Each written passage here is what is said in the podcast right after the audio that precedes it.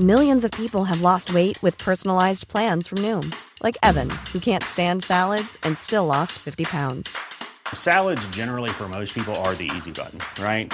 For me, that wasn't an option. I never really was a salad guy. That's just not who I am. But Noom worked for me. Get your personalized plan today at Noom.com. Real Noom user compensated to provide their story. In four weeks, the typical Noom user can expect to lose one to two pounds per week. Individual results may vary. Ryan Reynolds here from Mint Mobile. With the price of just about everything going up during inflation, we thought we'd bring our prices down. So to help us, we brought in a reverse auctioneer, which is apparently a thing.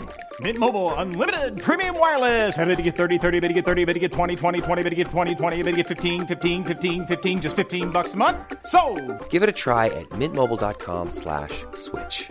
$45 upfront for three months plus taxes and fees. Promo for new customers for limited time. Unlimited more than 40 gigabytes per month. Slows. Full terms at mintmobile.com.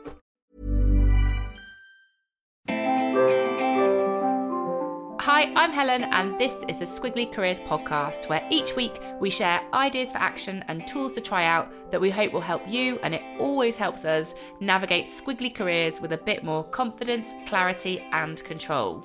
All of our episodes are supported with pod sheets, so it's a one page summary of some of the things that we talk about, lots of ideas for action, some coach yourself questions to help you to listen and to learn, which is what we really care about. And today, you're not hearing Sarah because I've she's not with me today. Instead, I've got a guest, so I'm going to be talking to Michael D. Watkins, who is the author of The First 90 Days, a book that I have regularly referred to in the course of my squiggly career.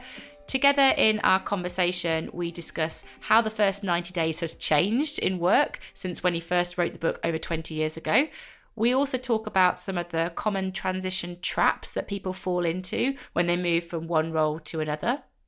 We talk about some of the different things that you can do in a job, whether it's your first 90 days in a new job or maybe you've been in it for quite a while. Like, what are some of the things we should all be doing quite regularly? And then we talk about if you're starting a new job, you're probably also leaving another. So, what are some of the things that you could be doing to leave well? And if you're a manager, we also talk about how you can support people in their first 90 days too. So, there's actually quite a lot packed into about a 20 minute conversation. Would love to know what you think. You can always get in touch with us on social media. There is our Instagram page at Amazing If. There's also our LinkedIn page, which you can find at Amazing If, or you can just email us. We're Helen and Sarah at squigglycareers.com. But now let's get on with the conversation. Hi, Michael, and welcome to the Squiggly Careers podcast. Thank you, Helen. Great to be here. I'm very excited. I was reflecting on your book and feeling like it was one of the most useful, useful books on my bookshelf. And we love useful, so that kind of feels quite a meaningful, meaningful things for us. But when I was looking back at my original copy, so this is the new copy, this is the new 10th anniversary edition. My original copy has got pages turned and pen marks all over it. And I've had that for quite a while, but I think you wrote the very first one in 2003, right? Well, so before I, say that, I, I, should tell you I've, I've been tempted sometimes to run a competition for the most beat up copy of the first 90 days, right? It sounds like you've got a contender, right? So if I do it, I'll, I'll definitely let you know. So yeah, the, the book was written in originally in 2003. Really briefly, it came out of a previous piece of work I did with a colleague called Right from the Start, which was published way back in 1999. And I tell people I was in my late teens at the time when I was uh, doing this. And then I was doing a whole lot of work with Johnson and Johnson, building programs for them to help new leaders successfully take their roles, right? And it was really out of doing all that work globally with these wonderful leaders that I sort of distilled the tools and the, the techniques that became the first edition of the first 90 days. And then, of course, as you mentioned, the second edition, 2012, and I'm actually hard at work on the third edition because, of course, a lot has changed, right, since since 2012. Just just a little, right? Just, you know, just like a little. Global pandemics, virtual work, you know, a few little bits and pieces like that. So maybe let's dive into that if it's not giving too much of a sneak peek into into the next edition. What do you think has changed about the first 90 days from when you first wrote the book to where we are now with what people are experiencing at work? Sure. So I think there's a few things I would point to, right? I mean, I, I joke these days that it's not the first 90 days, it's the first 90 minutes, in some cases, the first 90 seconds, right? But I think one of the things is just the, the rapidity of change and transition is just accelerated over time. And today, I think it's probably greater than it's ever been. And, and then, of course, you add the turmoil that we're experiencing you know, on every dimension possible these days, I think. And so it, it, it, makes transitions much more relevant, even more relevant than they were when I wrote the book originally. So that speeding up is certainly, certainly part of it. The nature of work has changed a great deal generationally and otherwise. You know, organizations are far flatter, expectations are far higher. You know, methodologies of work, whether it's agile, you know, or hybrid work, have really changed the way things have to happen and, and they've changed the way that you need to transition into new roles. And then I think transformation has become sort of front and center, I think, for every leader. I mean, I basically tell my, my classes, my participants in the program I teach at IMD, the senior executive program, that today every every leader is a transformational leader. Uh, no one's being told everything's fine. You know, just just take your time. You know, it's all going to be okay you know uh, that's not what's happening these days and so i think it's a it's a combination of forces like that at the same time i think a lot of the basic principles are just flow from you know humanity and leadership and you know we've had leadership transitions you know from the the dawn of the species right and so there's certain things i think that remain very solid from a kind of principles point of view and i'll give you a simple example which is getting early wins right? The mm-hmm. notion that you build credibility early by taking some actions, by connecting with people initially, right? By demonstrating you're credible, but then by having an impact on the organization that really begin to create momentum. And if you don't create momentum, or even worse, you create anti-momentum, you know, you're in desperate trouble, right? So it's kind of this, yes, things have changed, technology, work, transformation, speed, but there's also things that I think remain very consistent and solid over time.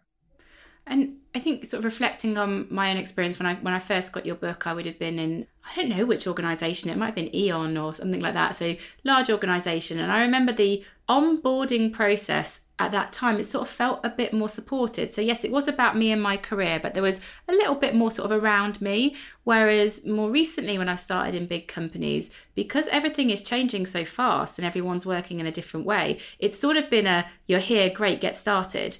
And some of the luxury of 90 days from what the company provides I don't feel was there as much as it was in my early career, which is why I think your book actually becomes more important in today's context because it's more relevant for you to take control of it.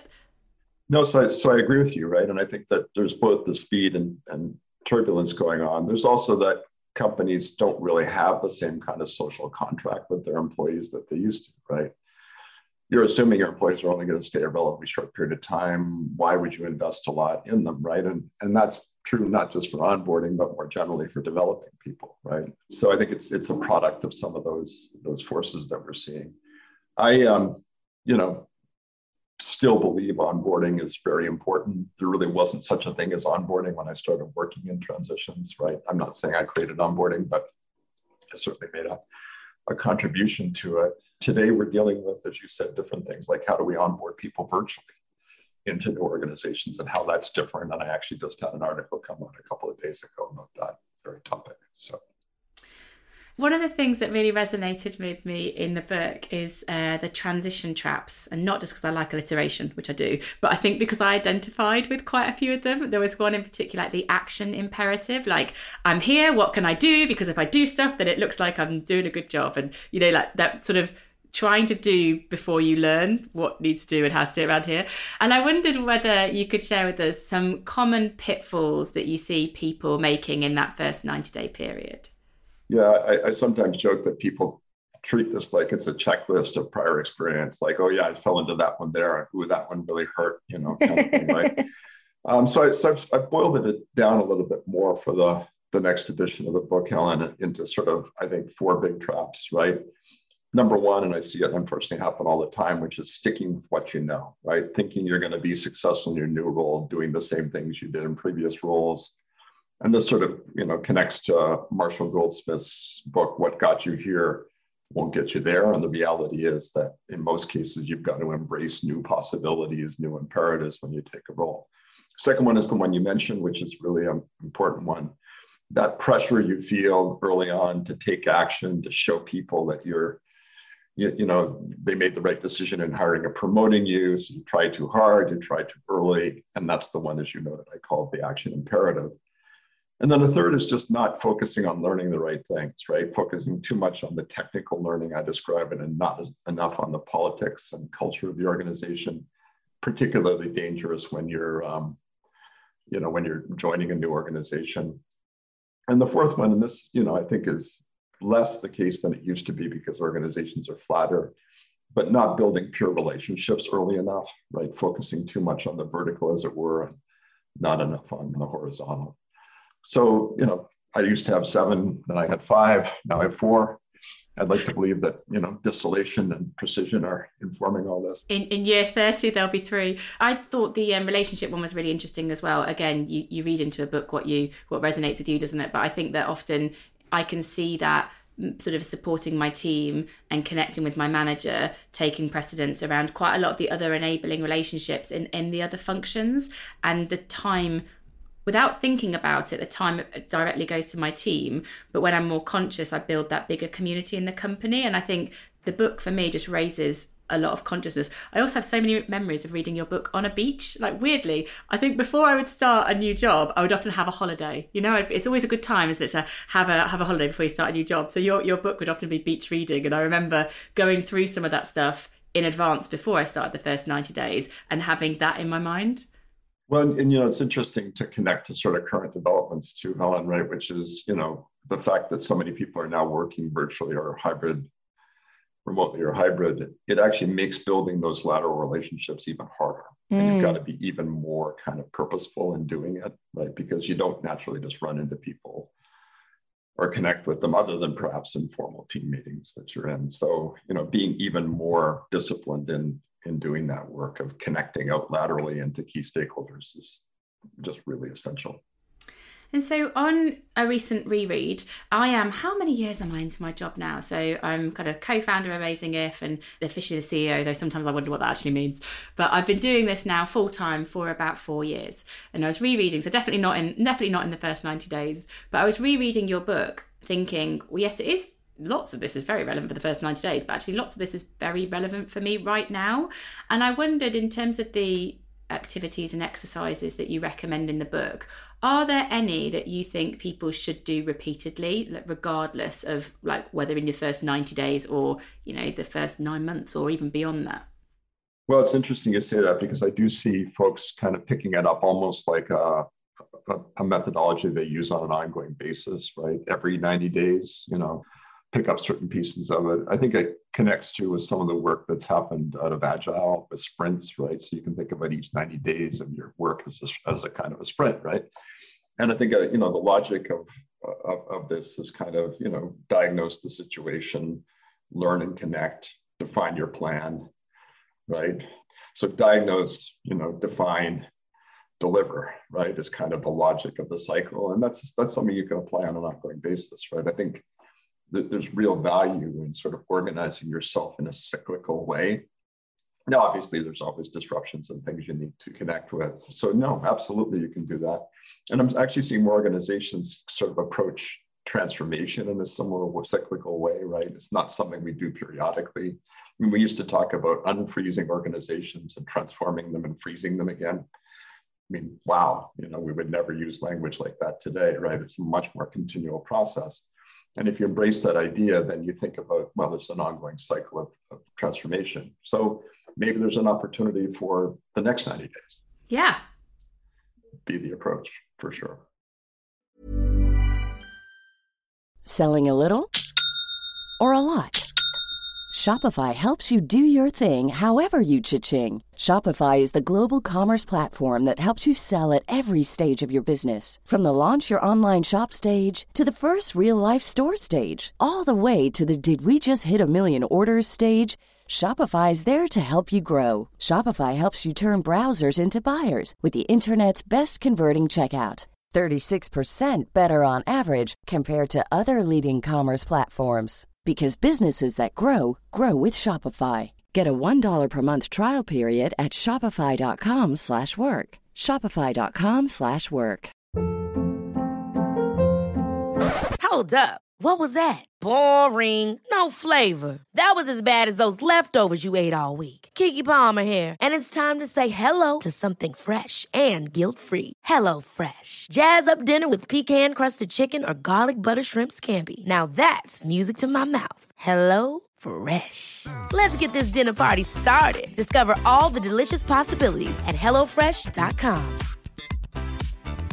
Quality sleep is essential. That's why the Sleep Number Smart Bed is designed for your ever evolving sleep needs. Need a bed that's firmer or softer on either side? Helps you sleep at a comfortable temperature? Sleep Number Smart Beds let you individualize your comfort so you sleep better together. JD Power ranks Sleep Number number 1 in customer satisfaction with mattresses purchased in-store. And now, save 50% on the Sleep Number limited edition Smart Bed for a limited time. For JD Power 2023 award information, visit jdpower.com/awards. Only at a Sleep Number store or sleepnumber.com.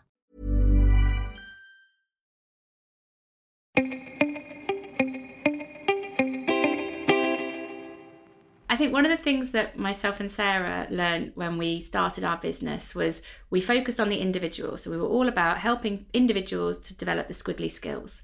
And then honestly, about 18 months, two years into it, so it wasn't it wasn't an immediate discovery. Pe- these people would come back to us and they would say, I loved your course, learned a lot from it, but I had a bit of an issue when I had a career conversation with my manager because they didn't know how to talk to me about my confidence gremlins or my career possibilities. And so we, you really need to support managers in sync with individuals. And we were like, oh yeah, we, we, if we want to change career cultures, we probably need to get both of those things. And so thankfully, we have now done that, and that's what we work on quite a lot. But I did wonder from your perspective, what you thought managers should be doing to support people in their first 90 days if individuals are taking all of this ownership.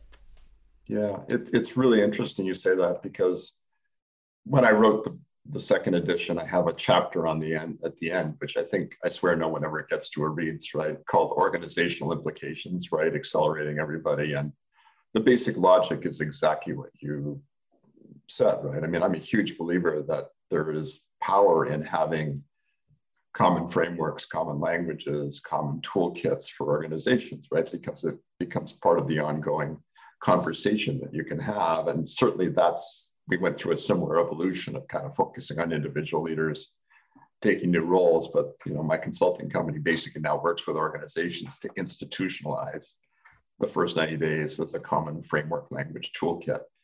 And once you do that, you begin to get these sort of synergies of being able to have conversations using that language and I, you know, the way I describe it too is that if you can accelerate everyone's transition by 10% in an organization, that's an enormous amount of value creation that goes on. So my experience is very much track what you've experienced.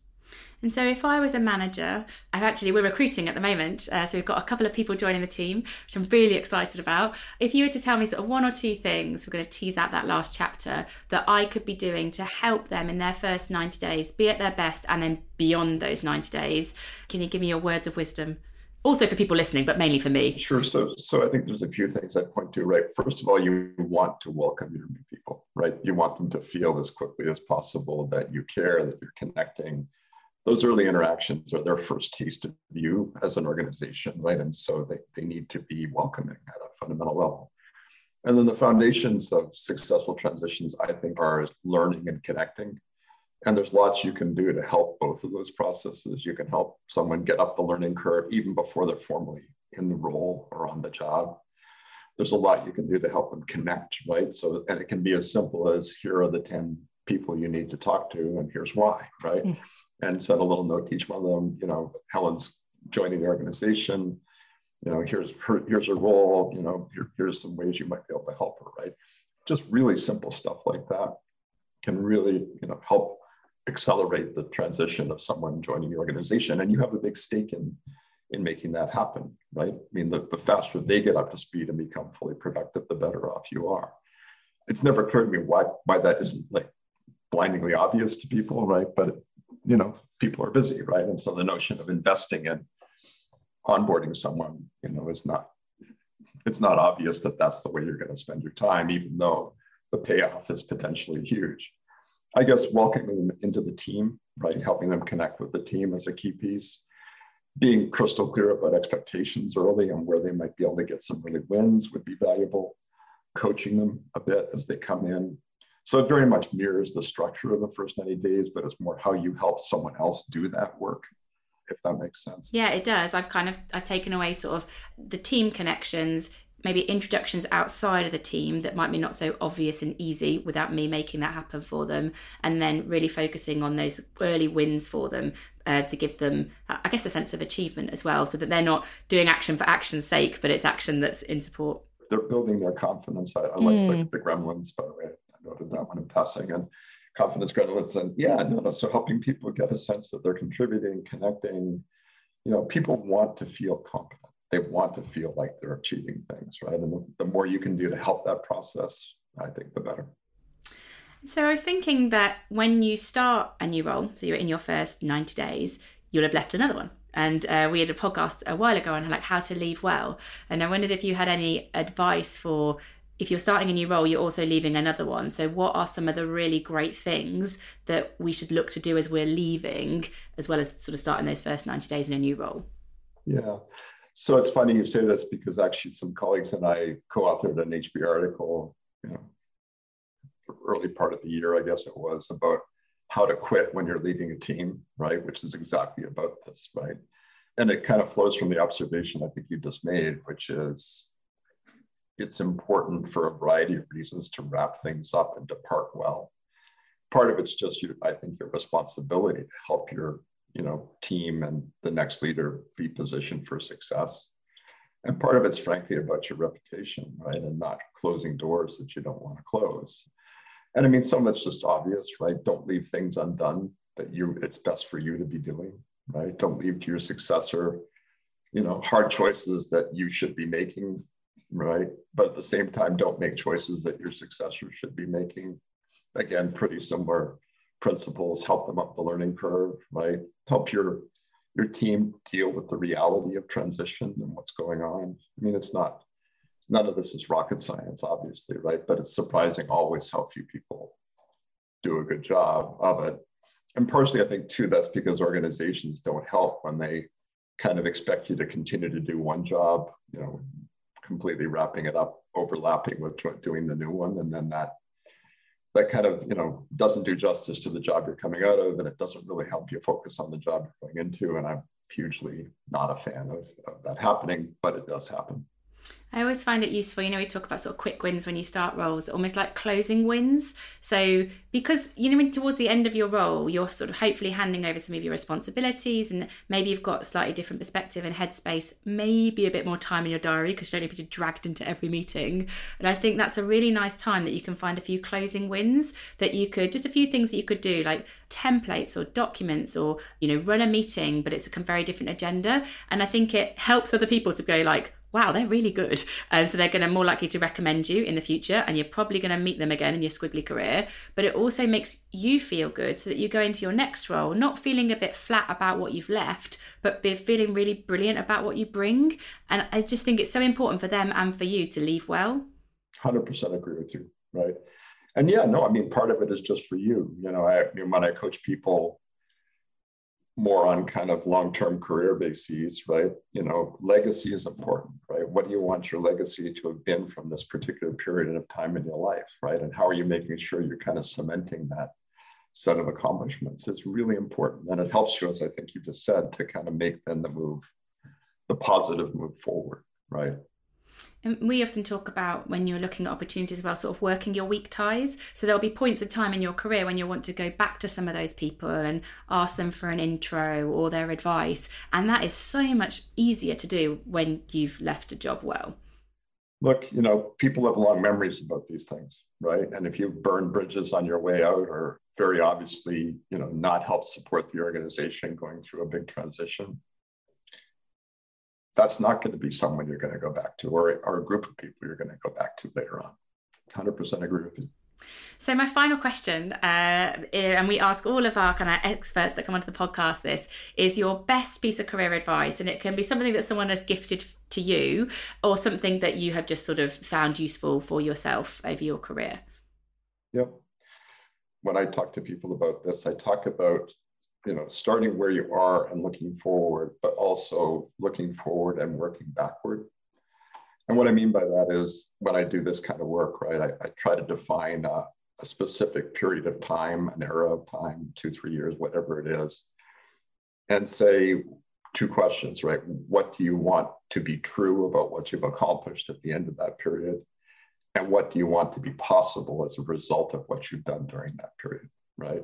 And so, because there's a tendency to say, okay, I'm here, I want to, you know, I kind of want to go there, there, is also highly valuable to say, once I'm there, right, what do I want to be true? What do I want to be possible? And working both ends of that equation, I think, is really quite quite helpful. I love that. Sometimes we ask people, what do you want to be true in 12 months' time that isn't true today? But I feel that that and what will be possible because of it is a really important build that helps you go beyond that 12 month point. Well, because it also focuses you on what are the options you want to create, the possibilities you want to explore, the competencies you want to build that may then prepare you for that next era, right, in your career. Oh, I love that. Thank you so much for sharing it. And thank you for spending your time with us. As I said, massive fan of your book. And I know that lots of other people are going to be listening and going to go out and look at it as well. So maybe they can I don't know, get it now and then get the updated, the updated edition very soon as well. We're going to run a competition so people will be able to get hold of a copy as well. But thank you very much for your time, Michael. Thank you, Helen. Great to talk. Thank you so much for listening. I hope you picked up a few tips and tactics. And good luck. If you're about to start your first 90 days in a new job, good luck. It always feels a bit hard. And sometimes I think it's a bit of a trigger for confidence gremlins. So it might be worth looking at the free ebook we've got on how to cage your confidence gremlins, which is on our website. If you just go to amazingif.com, on the top it'll say Learn with us, the top toolbar, and then you'll find loads of free career resources, such as the How to Cage Your Confidence Gremlin ebook, there's the A to Z of Squiggly Careers, there's the pod book we created, which has got over 100 pod sheets in it. There's loads, everybody, loads and loads of free resources. But I think the confidence one in particular could be a good one if you're about to start a new role. So you can start with brilliant levels of self belief. So thank you so much for listening. We'll be back with another episode next week.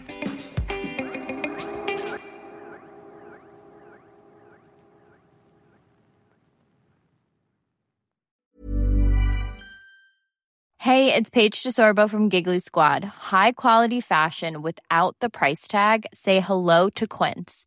I'm snagging high-end essentials like cozy cashmere sweaters, sleek leather jackets, fine jewelry, and so much more. With Quince being 50 to 80% less than similar brands.